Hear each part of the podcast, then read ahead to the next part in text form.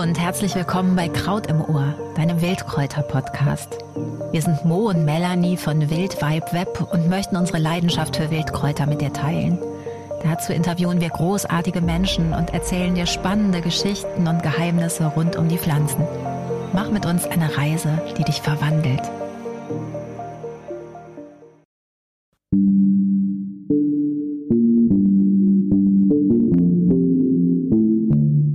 Erinnerst du dich, Beifuß, was du verkündest, was du anordnest in feierlicher Kundgebung? Una heißt du, das älteste der Kräuter. Du hast Macht gegen 3 und gegen 30. Du hast Macht gegen Gift und Ansteckung.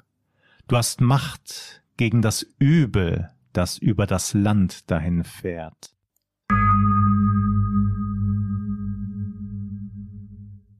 Er hat die Macht, Leben zu schenken.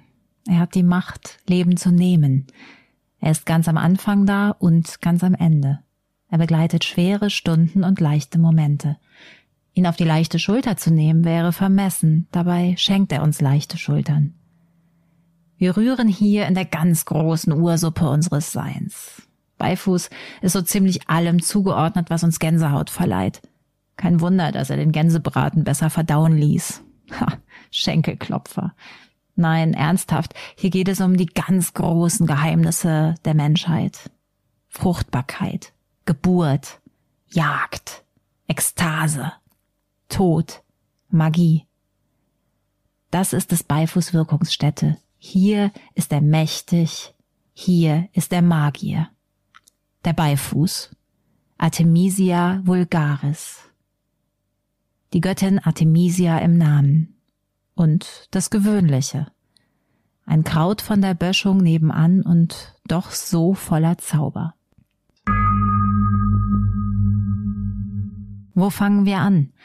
Zu Beginn vielleicht, wenn alles Leben entsteht, wenn sich aus dem Schoß der Mutter ein neuer Mensch schält. Dann ist er hautnah dabei. Als Bettstrohkraut im Wochenbett lindert er die krampfartigen Schmerzen, die schreienden Wehen, die er zugleich befördert. Er bringt alles ins Fließen, das Blut, die Bewegung des Kindes im Geburtskanal. Er begleitet seinen ersten Atemzug und vielleicht später auch seinen letzten. Er gehörte zum Arsenal der Heilerinnen und Hebammen wie kaum eine andere Heilpflanze. Sie holten ihn aus ihren Tiegeln und Töpfen hervor, aus ihren Gewändern und Manteltaschen, wenn sie Beifuß als Tee oder Tinktur zur Linderung anderer Frauenleiden mit Erfolg einsetzten. Wenn sie ihn als Salbe auf den Leib des Säuglings schmierten, um ihn nach dem Sprung über die Schwelle ins Leben gut zu schützen. Was sie per se verdächtig machte. Weise Frauen hatten es nicht leicht in diesen Gefilden. Was hilft's da schon, dass man Beifuß bereits bei den Neandertalern in Gräbern fand oder dass man ihn auf der anderen Seite des Globus im fernen China schon seit dem 4. Jahrhundert vor unserer Zeitrechnung huldigte. Er ist eine Säule der TCM, der traditionellen chinesischen Medizin, die ihn in wärmenden Schalen auf schmerzende Rücken legt. Erinnert nicht auch schon seine aufrechte Gestalt von bis zu 1,50 Meter an züngelnd grüne Flammen, die uns innerlich befeuern? Wärme schenken. Bleiben wir also noch ein wenig bei seinen Wirkungen, denn Beifuß gehört zu den stärksten Heilpflanzen, die bei uns wachsen. Machtwurz, wir verneigen uns vor dir. Weiberkraut, gepriesen im Wildvibe Web. Seine mächtigen Hundertschaften von Inhaltsstoffen kurbeln unsere Durchblutung an wie kaum etwas anderes. Seine Bitterstoffe jagen durch unsere Gedärme und pusten sie durch. Er entgiftet, stärkt den Appetit und bringt das Blut in Wallung. So stark, dass er dich etwa bei unregelmäßiger Periode endlich zum Fließen bringt. Was ihm nicht zuletzt den Beinamen Verbrecherkraut einbrachte, denn er fördert eben auch Abgänge von Geburten, die vielleicht nicht so erwünscht waren. Er entkrampft in der Regel die Regel und sorgt für wohlige Wärme im Unterleib. So wohlig, dass er den altgedienten Kräuterkundigen natürlich verdächtig vorkommen musste. Pietro Andrea Gregorio Mattioli war ein italienischer Arzt und Botaniker und lebte roundabout vor 500 Jahren. Unter Bett oder Kissen gelegt, bringt Beifuß unkeusche Begier. meinte der Leibarzt des Erzherzogs Ferdinand II. Und des Kaisers Maximilian II. Und legte seine höfisch vornehme Stirn in steile Falten.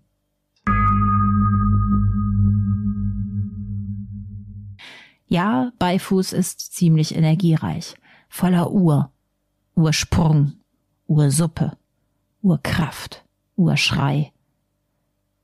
Mann, und hier schreiben wir Mann tatsächlich mit 2 N, also der Mann, bezeichnet den Beifuß auch als Butzemann, der stößt.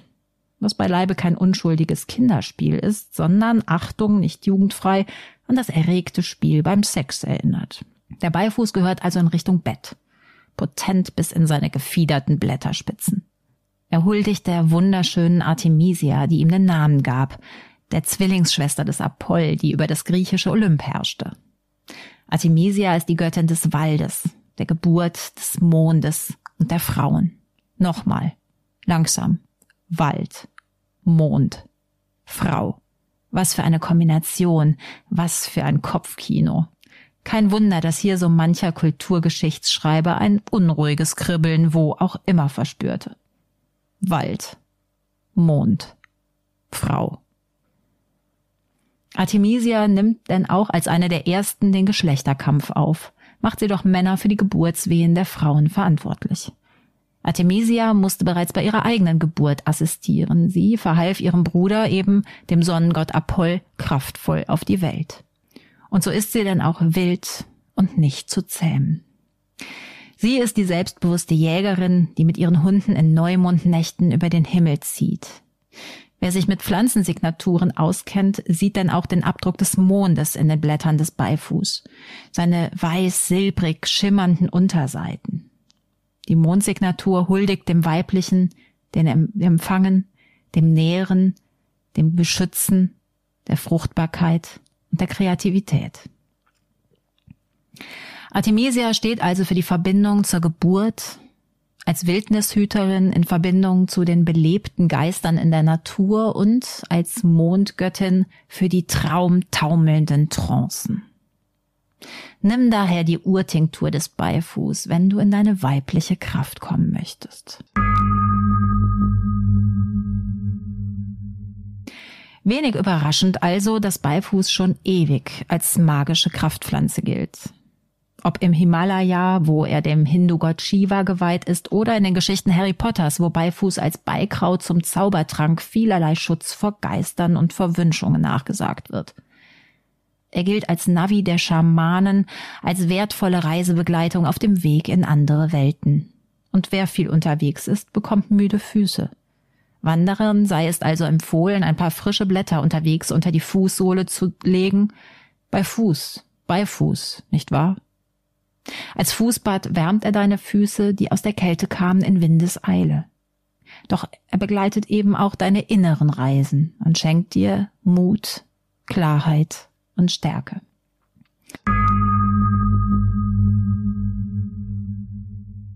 Ein solches Kraut ist ein Schutzkraut par excellence. Wer Beifuß in seinem Haus hat, dem mag der Teufel keinen Schaden zufügen. Wer Beifußwurzeln über die Tür des Hauses legt oder hängt, dem Haus mag nichts Übles oder Ungeheuerliches zugefügt werden. Sagt das Buch Garz der Gesundheit aus dem Jahr 1485. Beifuß habe eine dämonenvertreibende Wirkung. Seine Blätter, kunstvoll ineinander verflochten, schütze den Stall und das Vieh. Beifuß gehört zu den klassischen Abwehrzauberpflanzen gegen böse Geister, behexte Milch, Blitz und Hagel. In den Ecken der bestellten Felder hilft er zur guten Ernte. Er vertreibt aber auch genauso effektiv surrende Plagegeister, also Stechmücken und Co.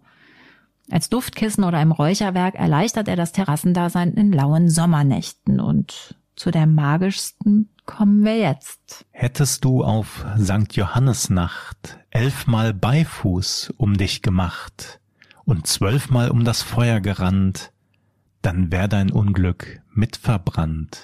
Am Johannistag, also zu Mittsommer, erzählt man sich, in ganz Europa habe man Gürtel aus Beifuß getragen und ins Feuer geworfen, um sich vor Krankheiten und allerlei Unbill zu schützen. Wenn sich die züngelnden Blätter des Beifuß mit der Kraft der Flammen vereinigen, geschieht schier Magisches. Riechst du das? Was passiert, wenn sich die Pflanzenfackel ganz der verzehrenden Macht des Feuers hingibt? Der Geruch streichelt deine Seele, würzig, öffnend, balsamisch, ein Tor zu anderen Sphären. Daher ist er stetes Handwerkszeug für schamanische Handlungen. Er weckt die Geister, die wir sonst nicht rufen. Er begleitet uns über die Schwelle in andere Welten. Sei also achtsam, seine Power ist kein Pappenstiel. Er öffnet sakrale Räume, reinigt Krankenzimmer und segnet Sterbende. Etwas prosaischer sind klassische Ausräucherungen, etwa bei dir zu Hause, wenn Streit in der Luft liegt, wenn schlechte Vibes tönen. Dann klärt Beifuß Rauch die Stimmung. Auch bei Umzügen, bei Neuanfängen. Nimm also gerne mit, dass er ein weltumspannendes Ritualkraut ist, das deine Sinne wach macht, öffnet und erlöst. Für yogisch Bewegte, Beifuß kitzelt das Wurzel-, Herz- und Stirnchakra. Er verbindet dich mit dem Urvertrauen, schenkt dir neue Hingabe und ahnungsreiche Hellsicht. Bei so viel Wirkung bleibt die Nebenwirkung nicht aus.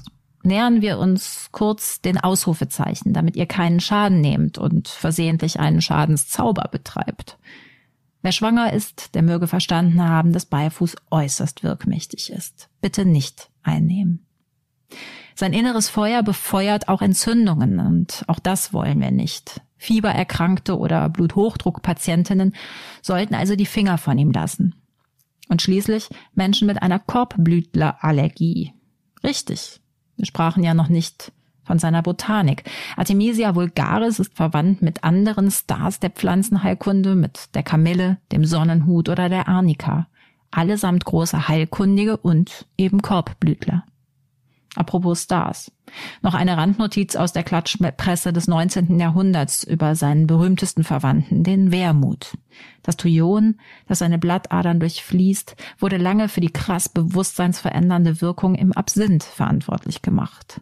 Doch was Vincent van Gogh, Paul Gauguin oder Oscar Wilde da als grüne Fee in sich hineinkippten, hatte in erster Linie bis zu 80% Alkohol, was die Gedanken wohl eher ins Flirren gebracht haben dürften als der Wirkstoff in Wermut oder Beifuß. Der Handel mit Absinth florierte ab dem letzten Drittel des 18. Jahrhunderts und schließlich gelangte es in die Hände von Henri-Louis Pernod, der in seiner Brennerei die grüne Fee zähmte, veredelte und ziemlich schnell, ziemlich erfolgreich machte. In Maßen, also bitte, wohl bekommt's. Und zum Schluss. Du triffst unseren Beifuß an Böschungen und Wegegabelungen, auf Wiesen oder Brachen. Wir begegnen ihm auf fast all unseren Spaziergängen. Seine wärmende Kraft, genährt aus der Sommersonne, ist zum Greifen nah. Er ist absolut genügsam, aber stattlich. Du siehst ihn im Sommer aufragen unter seinen Pflanzengeschwistern. Die Stängel sind super robust und erwehren sich des achtlosen Pflückens. Markant ist sein weißer Flaum, der ihm am Stängel und auf den Blattunterseiten überzieht. Seine zart gefiederten Blätter laufen spitz zu und züngeln grün wie eben das Feuer, durch das er so wirkt. Die Blattoberseite strahlt satt und matt. Die kleinen Blüten wachsen in Rispen, kugelig, und zerreibe sie mal. Was für ein grandioses Geruchsfeuerwerk. Und wenn du dir 1000%ig sicher bist, dass es sich um Beifuß handelt, dann probiere ihn. Ja, er ist ein Bitterkraut, daher wird er in der Küche nur sparsam oder zum früher eben traditionellen Gänsebraten eingesetzt. Denn er fördert die Fettverdauung, wie eben jene Kräuter, die voller bitterer Stoffe sind. Das hat er mit dem eben erwähnten Bruder Wermut gemeint, der ihm sehr ähnlich sieht. Oder mit der Eberraute, die seine Schwester ist. Es gibt allerdings noch einen giftigen Großonkel, den Eisenhut. Dessen Blätter sehen denen des Beifuß tatsächlich teuflisch ähnlich. Bis auf die Blattunterseite, woran du sie gut unterscheiden kannst. Aber bitte, lass es im Zweifel, denn Eisenhut ist mega tödlich. Die Wikinger feuerten Pfeile mit seinem Gift ab und hatten damit ziemlich durchschlagenden Erfolg. Zurück zum Beifuß, dem Magier auf der Wiese. Was für eine Macht, die uns da entgegenweht. Was für ein Zauber, den seine silbrig schimmernden Blätter im Abendlicht verbergen. Was für eine Kraftpflanze.